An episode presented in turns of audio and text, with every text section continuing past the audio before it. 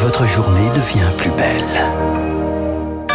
Bon réveil, il est sept heures trente. Vous êtes bien sur Radio Classique.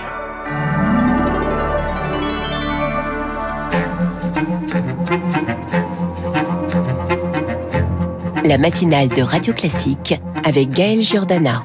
Charles Bonner à la une ce matin, quatre-vingt-dix départements en alerte sécheresse. quatre-vingt-dix des quatre-vingt-seize départements de métropole, presque tout le pays manque d'eau.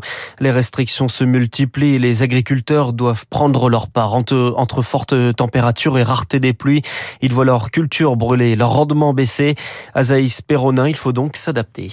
Des températures à plus de quarante degrés et des semaines sans pluie, la Vendée a subi de plein fouet la sécheresse. À Fontenay-le-Comte, Bertrand Mittard vient de finir ses moissons avec quinze jours d'avance. Cette année, ses récoltes de blé et d'orge sont amoindries. Les cultures étaient, étaient normales, hein, une hauteur, on va dire une hauteur normale, mais sauf que le, le grain était plus petit et les grains plus petits, ça pèse moins et il y en a moins dans la remorque et forcément euh, une baisse de rendement. vingt à trente pour cent de la récolte sont perdues. Selon Joël Limousin, vice-président de la F N S E A, désormais plus aucun agriculteur en France ne peut être estimé qu'il sera épargné par la sécheresse. Cette année, il y a des régions nouvelles qui sont euh, impactées. Euh, on voit même des maraîchers normands euh, aujourd'hui qui sont en déficit d'eau et euh, qui n'ont pas l'habitude de pouvoir faire face à, à des situations comme cela. Pour s'adapter au dérèglement climatique, Joël Limousin suggère de développer une solution. On n'a pas moins de pluie qu'avant, mais de plus en plus mal répartie.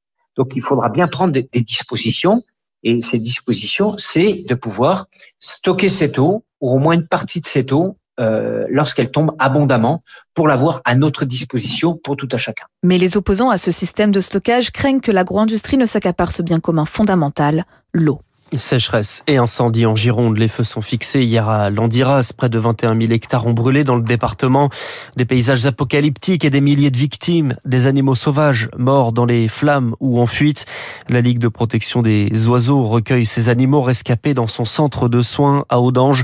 Olivier Legale est le délégué régional de la L P O en Nouvelle-Aquitaine. On a recueilli là quelques dizaines d'animaux. Des animaux qui arrivent jamais brûlés parce que ceux-là ne s'en sortent vraiment pas. Mais euh, des animaux qui arrivent euh, intoxiqués par les fumées, ils ont couru longtemps et donc en état de fatigue extrême.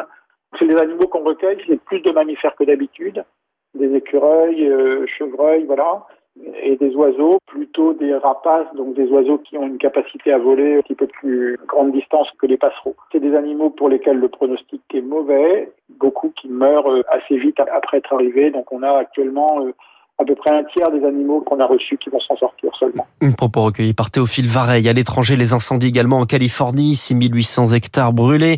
Un feu explosif selon les pompiers dont deux mille cinq cents sont mobilisés, des flammes jusqu'à trente mètres de haut. Ouais. sept heures trente-trois sur Radio Classique, place au jeu. Le gouvernement relance le chantier des J O de Paris. Une réunion hier à l'Elysée, dix ministres dont la première, Elisabeth Borne, le comité d'organisation et un slogan dévoilé, ouvrez grand les Jeux. Face au risque d'une dérive des coûts, Emmanuel Macron assure qu'il n'y aura pas d'impôt J O. Il reste donc deux ans pour se préparer, mais pour la billetterie, Pierre Collat, il faut encore patienter un peu. Quelques mois pour la toute première phase. Le premier décembre, début des inscriptions pour acheter un pack, avec minimum trois disciplines à choisir à la carte. La vente de ces packs, ce sera à partir de février deux mille vingt-trois, après tirage au sort. Puis en mai, début de la vente des billets à l'unité, là aussi, avec tirage au sort. À partir de la fin de l'année prochaine, ouverture de la vente des billets en temps réel. Ce seront les tickets encore disponibles et ceux à la revente qui pourront être achetés sans passer par ce tirage au sort. Pour les prix, ça commence à vingt-quatre euros. L'organisation promet que plus de cinquante pour cent des billets seront à moins de cinquante euros. Cela dépendra évidemment du prestige de l'épreuve. Pour la finale du cent mètres, comptez minimum cent vingt euros et jusqu'à neuf cent cinquante, c'est le plafond pour les meilleures places. À noter que quatre cent mille billets seront distribués gratuitement par l'État, annonce d'Emmanuel Macron ce matin, distribués aux scolaires et à des bénévoles d'associations sportives. Et sur les billets, il faudra être en concurrence avec les plus de treize millions de visiteurs étrangers attendus. Un enjeu sécuritaire majeur, entre sept et onze mille policiers et gendarmes mobilisés chaque jour. Le secteur privé également, jusqu'à vingt-cinq mille agents de sécurité, dont dix-sept mille cinq cents rien que sur les sites sportifs. Une formation accélérée est donc prévue, plus courte et axée sur ce type d'événement. Un gâchis alors que le métier peine à attirer, selon Patrick Bagic, secrétaire général du syndicat des employés de la sécurité. La formation ne permettra pas en plus d'exercer hors du cadre de cette manifestation des Jeux Olympiques. Les entreprises aujourd'hui se battent pour trouver des agents de sécurité. Donc si on formait tous les gens à cent soixante-quinze heures, ça serait l'opportunité d'attirer des nouvelles vocations et d'avoir des gens qui se disent effectivement je vais faire les Jeux Olympiques, mais derrière j'aurai aussi un travail. Là, c'est pas le cas aujourd'hui. Et la prochaine réunion de chantier, selon le terme utilisé, ce sera en octobre autour d'Emmanuel Macron et ensuite tous les trois mois. Vous nous parlez, Charles, aussi de la fin de l'ère Le Pen au Rassemblement national. Entre le père et la fille du F N, O R N, les Le Pen ont régné sur le parti depuis sa création dans les années soixante-dix, mais c'est bientôt fini. Marine Le Pen va quitter la présidence du parti pour se consacrer au groupe de quatre-vingt-neuf députés. Le Conseil national a acté la nouvelle procédure hier et les premières candidatures sont connues.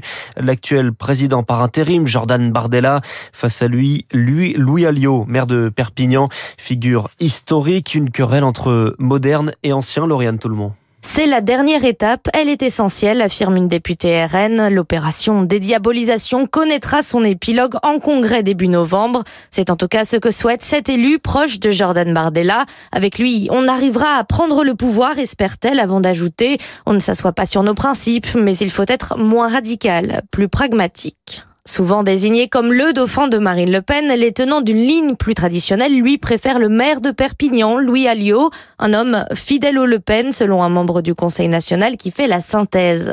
Synthèse nécessaire depuis le changement de nom du parti en deux mille dix-huit.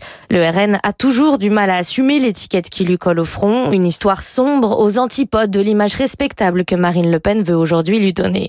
Pour celles qui espèrent encore briguer l'Elysée, pas question donc de fêter en grande pompe les cinquante ans de la fondation du F N, début octobre, juste avant le congrès du parti. À l'Assemblée nationale, le projet de loi de finances rectificatif n'est toujours pas adopté. Examen suspendu cette nuit.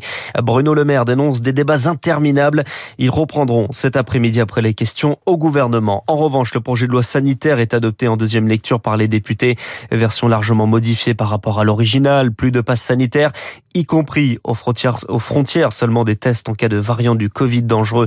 Le Sénat doit approuver définitivement le texte aujourd'hui. La Russie réduit une nouvelle fois ses livraisons de gaz à l'Europe et ce, dès demain. De quarante pour cent à seulement vingt pour cent via le gazoduc Nord Stream un. Officiellement, la Russie pointe des problèmes techniques provoqués par les sanctions européennes. Pour le président ukrainien, c'est une guerre gazière à l'Europe, à laquelle l'Europe doit riposter. L'Europe qui tente de son côté de se passer de ce gaz russe. La Commission veut une réduction de quinze pour cent de la consommation européenne. Les pays du Sud, dont la France, sont sceptiques, moins, moins dépendants. Ils estiment avoir déjà fait les efforts. Les ministres de l'énergie des vingt-sept se réunissent pour en discuter aujourd'hui à Bruxelles. La dérive autoritaire de la junte militaire en Birmanie. Quatre prisonniers, dont un ancien député, exécutés hier. Condamnation de la communauté internationale. La junte militaire, au pouvoir depuis plus d'un an, après avoir renversé le gouvernement dirigé par Aung San Suu Kyi.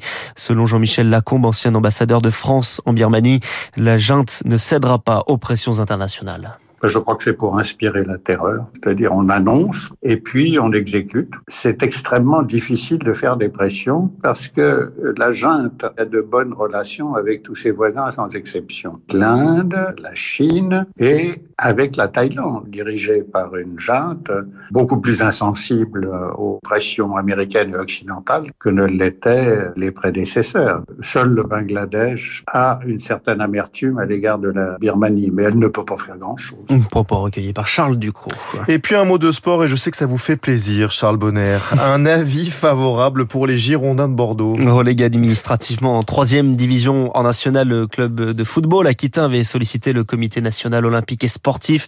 Avis seulement consultatif, désormais transmis au comité exécutif de la Fédération française de football, qui devra trancher avant samedi et la reprise de la Ligue deux. Et puis Amazon augmente son abonnement Prime en France de cinq euros quatre-vingt-dix-neuf à six euros quatre-vingt-dix-neuf.